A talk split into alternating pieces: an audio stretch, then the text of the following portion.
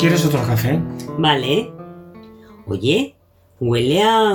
mm, a papel de periódico. ¿Has comprado el periódico? Pues sí, lo he comprado. He pasado por el kiosco y he pensado que hacía mucho que no lo compraba el domingo. ¿Qué olfato tienes, no? Es que es un olor inconfundible. Qué recuerdos. Yo también solía leer el periódico los domingos. Me encantaban los dominicales. Sí, a mí también. Con sus reportajes a todo color y sus artículos de opinión. Me acostaba por la noche en la cama y me ponía a leer hasta que se me cerraban los ojos. A mí me fascinaban las cartas al director que enviaban los lectores. Y que en muchos casos escribían incluso mejor que los propios articulistas. Sí, y recuerdo además la sección del país del defensor del lector, donde escribían para criticar titulares, redacción de noticias que podían ser sesgadas o tendenciosas, y especialmente los comentarios sobre posibles errores ortográficos o de redacción. Me acuerdo perfectamente. Yo escribí una vez. ¿Ah, sí? Sí, por un pie de foto que estaba mal. Había un error, no me acuerdo ya muy bien. ¿Y publicaron la carta? Sí, sí, claro que la publicaron. Y la pusieron como carta de la semana, además. Anda. Yo lo único que hice fue escribir una vez una crónica de un concierto al que fui para un diario local. Eso y todo mi trabajo de reportero gráfico, cuando trabajaba para las revistas aquellas haciendo fotos para las portadas de cada número. Así, menudo trabajo aquel. Tenías que levantarte tempranísimo.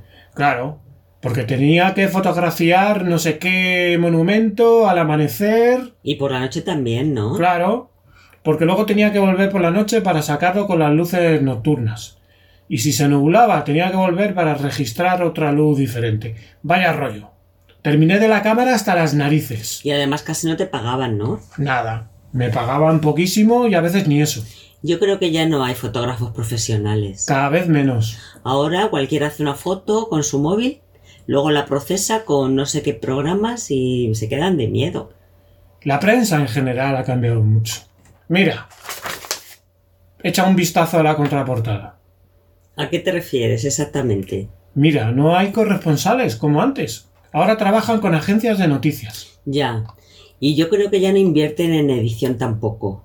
Porque ahora puedes ver un montón de ratas y gazapos, cuando hace unos años era rarísimo.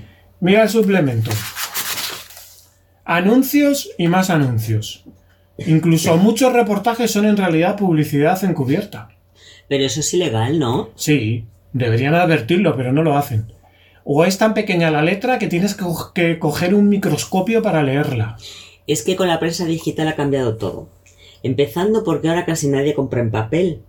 Bueno, el del kiosco de abajo tiene porque es de los antiguos antiguos y vende hasta las golosinas todavía. Pero la mayoría venden revistas y coleccionables solo. Mm, qué recuerdos me trae. Yo hice una colección completa de trajes históricos cuando era adolescente. Yo también hice una de pequeño de deportes. La mía la regalaban con no me acuerdo ya mm, con qué periódico era. Ah, sí, con el ABC. Y tenía que convencer a mi padre para que lo comprara cada semana para quedarme con el fascículo y el traje, que había que pagar aparte, y que me descontaban de mi paga. Ahora los periódicos digitales tienen sus ventajas también, pero ya no te regalan fascículos ni trajes. Y lo peor es que los domingos ya no huelen a tinta como antes. Podíamos recuperar la costumbre de comprar y leer el periódico dominical. ¿Qué te parece? Me parece perfecto. Pues ¿qué prefieres, periódico o suplemento? Suplemento. Pues toma, empecemos.